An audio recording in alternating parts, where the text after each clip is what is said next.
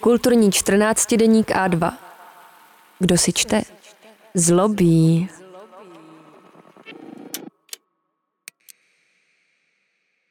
Alena Machoninová není velká ani neznámá. Polemika o ruské kultuře v českém kontextu. Ruská kultura je velká neznámá. Vyskočilo na mě, když jsem si poslední únorovou neděli otevřela seznam, abych se podívala do slovníku. Obvykle se držím a podobná provokativní prohlášení v titulcích ignoruju. Vím, že za nimi žádné odhalení není, mají mě jen donutit kliknutím zvýšit čtenost. Jenže tentokrát jsem se neudržela a článek na stránkách novinky CZ, přejatý z deníku právo, otevřela.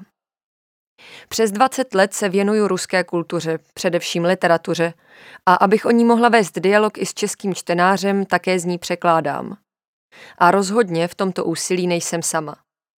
Už proto mám pocit, že ruská kultura v českém prostředí velká neznámá být nemůže. Při nejmenším ne pro člověka, který se o ní rozhodne psát, což chápu tak, že se o ní zajímá. V daném případě to byl Josef Chuchma.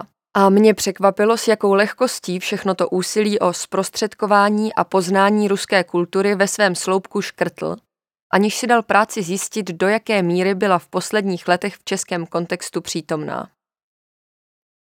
Válka všechno změnila.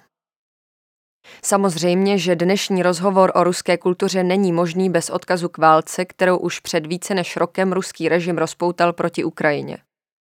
Samozřejmě, že tato agrese změnila i pohled na ruskou kulturu. Změnila všechno.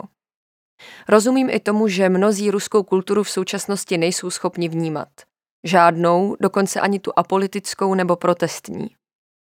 A ačkoliv k těmto lidem už kvůli své profesi nepatřím, myslím si, že ruská kultura teď opravdu musí uvolnit prostor a ustoupit do pozadí. Možná se tak konečně zbaví onoho zoufalého stereotypu o své velikosti, který demokratický svět sdílí s putinovskou propagandou. A ta toho u mě využívá. Stačí si připomenout závěrečný ceremoniál zimní olympiády roku 2014 s velkolepými a překvapivě vkusnými čísly věnovanými ruskému malířství, hudbě, baletu a literatuře. Zatímco se po stadionu v Soči za doprovodu ruské klasiky promenovali Tolstoj, Dostojevský, Puškin, Achmatovová, Madelštam, Bulgakov či Brodský a diváci z celého světa se rozplývali nad velkou ruskou kulturou, do níž byli zahrnuti i ti, kteří ještě ne tak dávno patřili mezi pronásledované, Putin chystal anexi Krymu, kterou dnešní válka před devíti lety začala. Změna pohledu na ruskou kulturu znamená především oproštění se od představ o její velikosti. Ruská kultura je velká na nejvýš proto, že se jedná o kulturu velké země. Je to kultura jako každá jiná a jako taková byla českému publiku v uplynulých letech také představena. Nebylo to žádné paběrkování, jak si posteskl Josef Chuchma. Ano, v českých kinech se skutečně moc ruských snímků nehrálo a ty, které se hrály, byly často, jako filmy Chuchmou zmíněného Kirila Serebrenikova, vybírány spíš podle poměru k vládnoucímu režimu než podle uměleckých kvalit. Já osobně bych si v českém kině přála vidět třeba komedie Šapito Show Sergeje Lobana nebo Země os Vasilie Sigarjova. A nebo cokoliv od Alexeje Balabanova, Jenže tyto filmy jsou možná až příliš vrostlé do ruského kontextu a pro provazovatele českých kin tudíž prodělečné. A že v Česku neběží ruské blockbustery, které si podle upoutávek představují jako chabý odvar z těch amerických, velká škoda není. Pokud jde o literaturu, práce řady českých rusistů, překladatelů, redaktorů a nakladatelů se rozhodně nedá smést slovy sem tam nějaká ta kniha tady vyšla – jen ze současné prózy má našinec k dispozici poměrně reprezentativní výběr. Vyšel Sorokin, Pelevin, Pepperstein, Šiškin, Limonov, Iraný Prilepin, Ulická, Petruševská, Stěpanovová, Jachina nebo Cvetkov a Salnikov. A taky Lebeděv, Lukjaněnko, Gluchovský či dokonce Rubina. To jsou jen namátkou vybraná jména současných ruských autorů a autorek, kterým česky vyšla aspoň jedna kniha, a pak jsou tu ještě další, kteří publikovali v antologiích a časopisech. Nemám dojem, že by některé zásadní jméno chybělo. Snad jen důrazy na to, co z ruské literatury vydávat, jsou rozvrženy jinak, než bych si přála. To souvisí s tím, že i před válkou se ruská literatura posuzovala daleko spíš z politického než uměleckého hlediska. A nešlo ani tak o samotný obsah, jako o to, co si myslí a na veřejnosti prohlašuje jeho autor. Tak je aktivní protirežimní pozice Ljudmily Ulické klíčem k recepci jejich rodinných sák a bezesporu představuje jejich přidanou hodnotu. Naopak postoje Zachara Prilepina a jeho angažmá v separatistických republikách na východě Ukrajiny byly už před lety důvodem ke zrušení českého vydání jeho románu o soloveckém lágru viděném očima obyčejného, po právu odsouzeného kriminálníka. Byl to špatný, těžkopádný a manipulativní text. Už to mělo rozhodnout o jeho nevydání, nikoli až autorova politická činnost, za níž jednou, jak doufám, bude souzený. Český čtenář, pokud se zajímá, toho má ze současné ruské literatury k dispozici dost. Mezi zmíněnými autory jsou i tací, kteří už dávno ve svém díle ohledávali kořeny toho, co se děje nyní. Na mysli nemám jen groteskně děsivé futuristické vize Vladimira Sorokina o ruské despocii, ale především úvahy Marii Stěpanovové o paměti.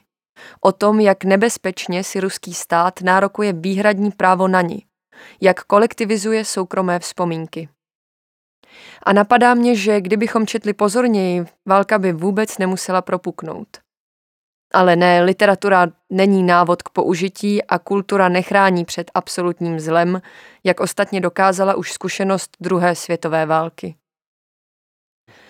Souhlasím s tím, že je třeba začít číst jinak, jak ve svém sloupku s odkazem na Martina M. Šimečku upozorňuje Chuchma. Nejde však o odhalování imperialismu v dílech ruských spisovatelů a tím spíš ne v jejich životech. Jde o to zbavit se utilitárního pohledu na krásnou literaturu. Přestat ji vnímat jako instrukci. I když přistoupíme na to, že logika jednání Raskolnikova z Dostojevského románu Zločin a trest z roku 1866 je v jádru imperialistická, Chudý student si loupežnou vraždu staré lichvářky i její sestry ospravedlňuje bohulibými cíly. Neznamená to, že autor tuto logiku schvaluje a že nabádá čtenáře, aby ji následovali.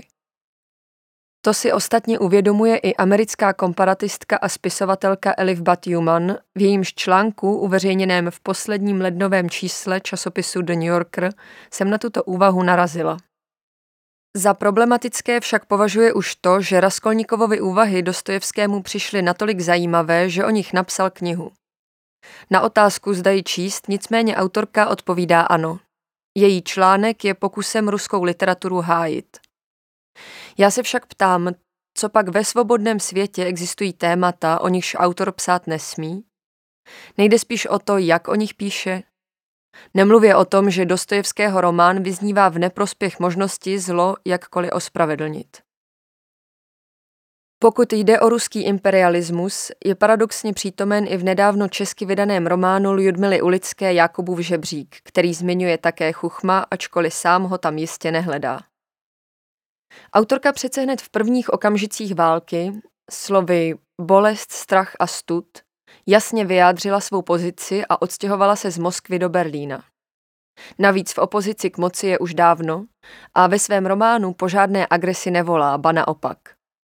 Její pohled na Ukrajinu, odkud pocházejí její předci, a Gruzii, kde se částečně odehrává románový děj, je však pohledem nesnad povýšeným, ale rozhodně schovývavým. Pohledem z centra někdejšího impéria na mladší a slabší sourozence – a ještě proti jednomu tvrzení Josefa Chuchmy se musím ohradit, a to proti následující větě. O všem, co se v ruském písemnictví právě teď fakticky děje, co tam lze nebo nelze tvořit a publikovat, nevíme. V únorovém čísle časopisu Host jsem uveřejnila reportáž o válečném roce v ruské kultuře. Jelikož má Josef Chuchma tamtéž o pár stránek dál recenzi na novou prózu Ondřeje Štindla, mohl o ten poměrně podrobný text zavadit – zvlášť pokud se chystal učinit své radikální prohlášení. Nebudu se opakovat, jen doplním dvě drobné aktualizace. Germanu Lukomnikovovi v prvním letošním čísle saratovského časopisu Volga vyšel rozsáhlý výběr z otevřeně protiválečných veršů. Oksaně Vasjakinové, jejíž prozaická prvotina Rána se kvůli nedávnému zákonu o propagandě LGBT ocitla na indexu, v Dubnu vychází nová próza s názvem Růže. A Rána se letos objeví česky. Ne, nemůžu souhlasit s tím, že ruská kultura je velká neznámá, ani že jí už nějakou dobu byla. Stačilo se jen pozorněji rozhlédnout. Žádný Putin nás nemůže donutit výjmout ruskou kulturu z našeho prostoru. To děláme my sami právě takovými články, jako je ten Chuchmův.